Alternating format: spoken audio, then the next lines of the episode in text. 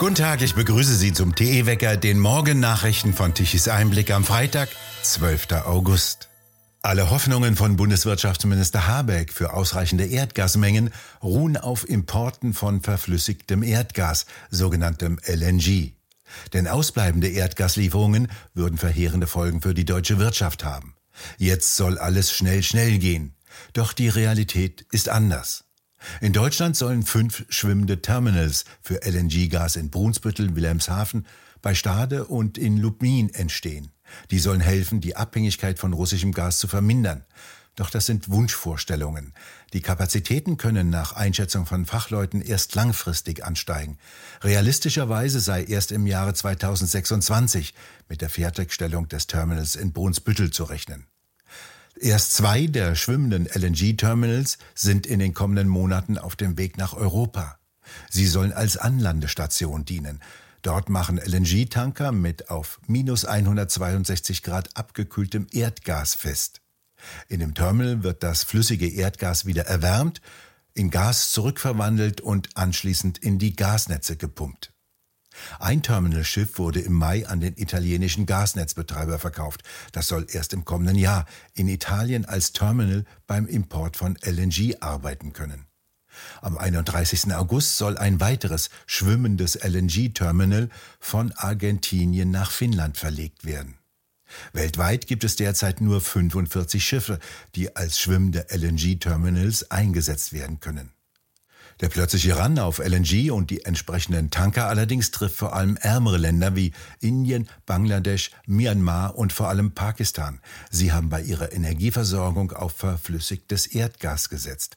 Pakistan, das Land mit seinen 220 Millionen Einwohnern, hat vor einigen Jahren LNG-Terminals gebaut und wollte seinen Energiebedarf über Gasimporte decken. Doch seitdem unter den reicheren europäischen Ländern ein Rennen nach LNG-Gas eingesetzt hat, steigen die Preise teilweise um 1000 Prozent. Ärmere Länder können nicht mehr mithalten und bekommen deshalb kein Gas mehr. Dort häufen sich die Probleme bei der Energieversorgung. Jetzt übernimmt sogar die Generalstaatsanwaltschaft Berlin die Ermittlungen gegen die ehemalige Intendantin des RBB sowie die ehemalige ARD-Vorsitzende Patricia Schlesinger. Es wird wegen Korruptionsverdacht ermittelt, Vorwurf Vorteilsannahme und Untreue. Dass die Generalstaatsanwaltschaft den Fall übernommen hat, wurde mit der besonderen Bedeutung der Sache begründet. Ursprünglich hatte die AfD geklagt, doch die Staatsanwaltschaft hatte eine entsprechende Klage zurückgewiesen. Am kommenden Dienstag plant der Hauptausschuss des Brandenburgischen Landtages in Potsdam eine weitere Sondersitzung zum Thema RBB. Den ersten Sitzungen des Hauptausschusses waren Schlesinger, ihr Mann und die Vorsitzende des Rundfunkrates, Friederike von Kirchbach, ferngeblieben. Von Kirchbach ist die Vorsitzende des Rundfunkrates, eines der beiden Kontrollgremien, die den Sender beaufsichtigen sollen und offenkundig vollständig versagt haben. Die evangelische Theologin leitet seit 2013 den Rundfunkrat. Nach einer Sondersitzung des Rundfunkrates Anfang dieser Woche ging sie mit der Frage in die Öffentlichkeit, wie könnte der RBB die Compliance-Frage besser in den Blick nehmen? Die sei, so Rundfunkratsvorsitzende von Kirchbach weiter wörtlich, vielleicht tatsächlich nicht so im Blick. Aber, so versprach die Kirchenfrau Frohgemut, das werde sich nach dieser Krise sicherlich ändern. Die Millionen sind jedenfalls unter den Augen von Kirchbachs erst einmal weggeflossen, doch von den Gebührenzahlern kommen neue. Übertroffen wurde von Kirchbach nur von David Biesinger. Das ist der Chefredakteur des RBB. Er hat am Mittwoch ein fünfköpfiges Rechercheteam zusammengestellt, das die Vorgänge aufklären solle. Das ist das, was wir am besten können. Integres, transparentes, unabhängiges Programm. Das sagte er wörtlich, ohne rot zu werden. Siemens hat in den vergangenen Monaten Verluste in Milliardenhöhe eingefahren. Siemens muss 2,7 Milliarden Euro durch seine Beteiligung an Siemens Energy abschreiben. Einmal belastete der Rückzug aus dem Geschäft in Russland das Ergebnis. Zum anderen machen dem Konzern die Beteiligungen an der Tochter Siemens Energy und damit an dem Windkraftanlagenbauer Siemens Gamesa zu schaffen. Denn der steckt tief in den roten Zahlen. So sei im dritten Quartal des aktuellen Geschäftsjahres ein Fehlbetrag nach Steuern von 533 Millionen Euro entstanden. Schon seit längerem ist bekannt, dass bei dem Hersteller von Windanlagen bei Bilbao in Nordspanien dramatisch der Umsatz einbricht und sich die Verluste ausweiten. Das Handelsblatt führt die Misere auf einen ruinösen Preiskampf zurück, denn bisher bekamen die sogenannten Erneuerbaren fette, feste staatliche Vergütungen, unabhängig davon, was sie lieferten und leisteten. Jetzt gibt es freie Ausschreibungen, in denen nur noch der günstigste den Zuschlag bekommt. Dies habe die Turbinenhersteller in einen verheerenden Wettbewerb getrieben. Unter dem Unsinnsbegriff Dekarbonisierung mussten Hersteller und Betreiber von Windrädern, Photovoltaikanlagen und Biogasanlagen nur die Hüte hinhalten, und schon rieselten die Sterntaler. Jetzt ist das Geld weg.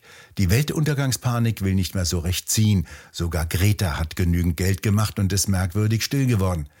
Die beispiellosen Chancen, die die sogenannten Erneuerbaren den Anlegern bisher boten, dürften vorbei sein. Es hat sich wohl herumgesprochen, dass die nichts liefern können, was ein Industrieland benötigt. Verdient haben bisher nur Leute wie Frank Asbeck. Der hat seinerzeit die Grünen als Paniktrompete mitbegründet und dann kräftig als Hersteller von Solarzellen mit verdient. Solar World hieß das Unternehmen, das 2018 in die Insolvenz ging. Tausende Jugendliche und ihre Familien wollen die britische Skandalklinik Tavistock verklagen. Jetzt steht ihr offenbar eine Klagewelle wegen verabreichter Pubertätsblocker hervor. Das berichtete die britische Zeitung The Times. Die Anwälte erwarten über 1000 Familien, die den Ärzten Fehldiagnosen und Nachlässigkeit vorwerfen. Sie hätten massive Fehler bei ihrer Sorgfaltspflicht gegenüber Kindern und Jugendlichen begangen. In der vergangenen Woche hatte der britische Nationale Gesundheitsdienst die Schließung der Tavistock Klinik bekannt gegeben. Grund dafür war ein vernichtendes Gutachten, das Sicherheitsbedenken bei der Behörde auslöste. Denn die Klinik verfolge einen genderaffirmativen Ansatz, der psychische Probleme als Grund für den Wunsch nach einer Geschlechtsumwandlung bei Jugendlichen völlig außer Acht ließe.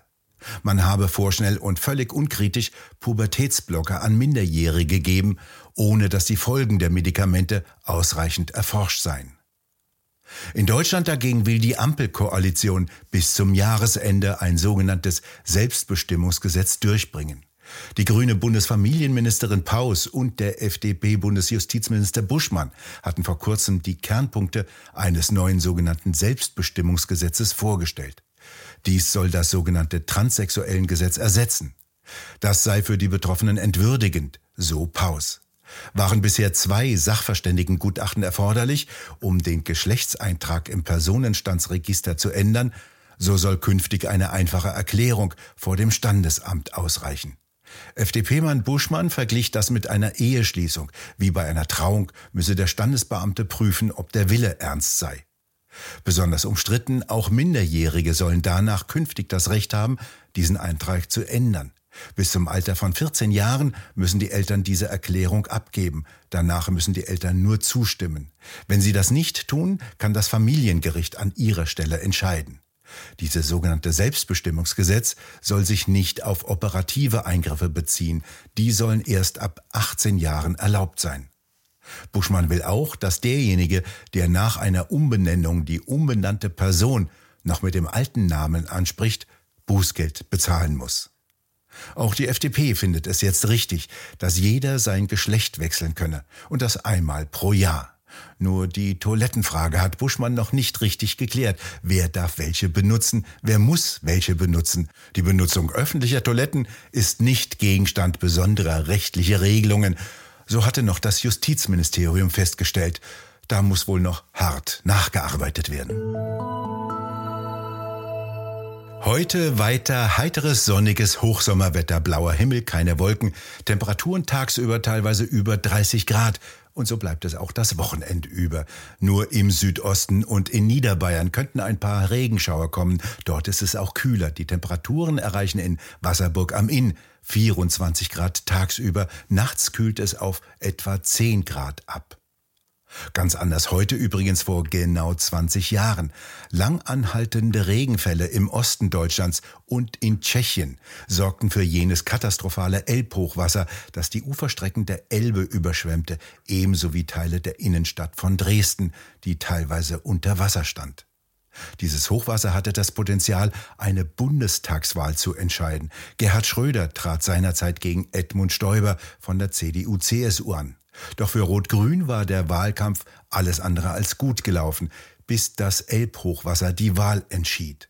Schröder hatte auch hier keine Hemmungen, schlug aus dem Desaster in Sachsen wahlpolitisches Kapital, stapfte in Gummistiefeln durch die Hochwassergebiete, zeigte nichts anderes als Präsenz und ein paar warme Worte und gewann knapp die Wahl.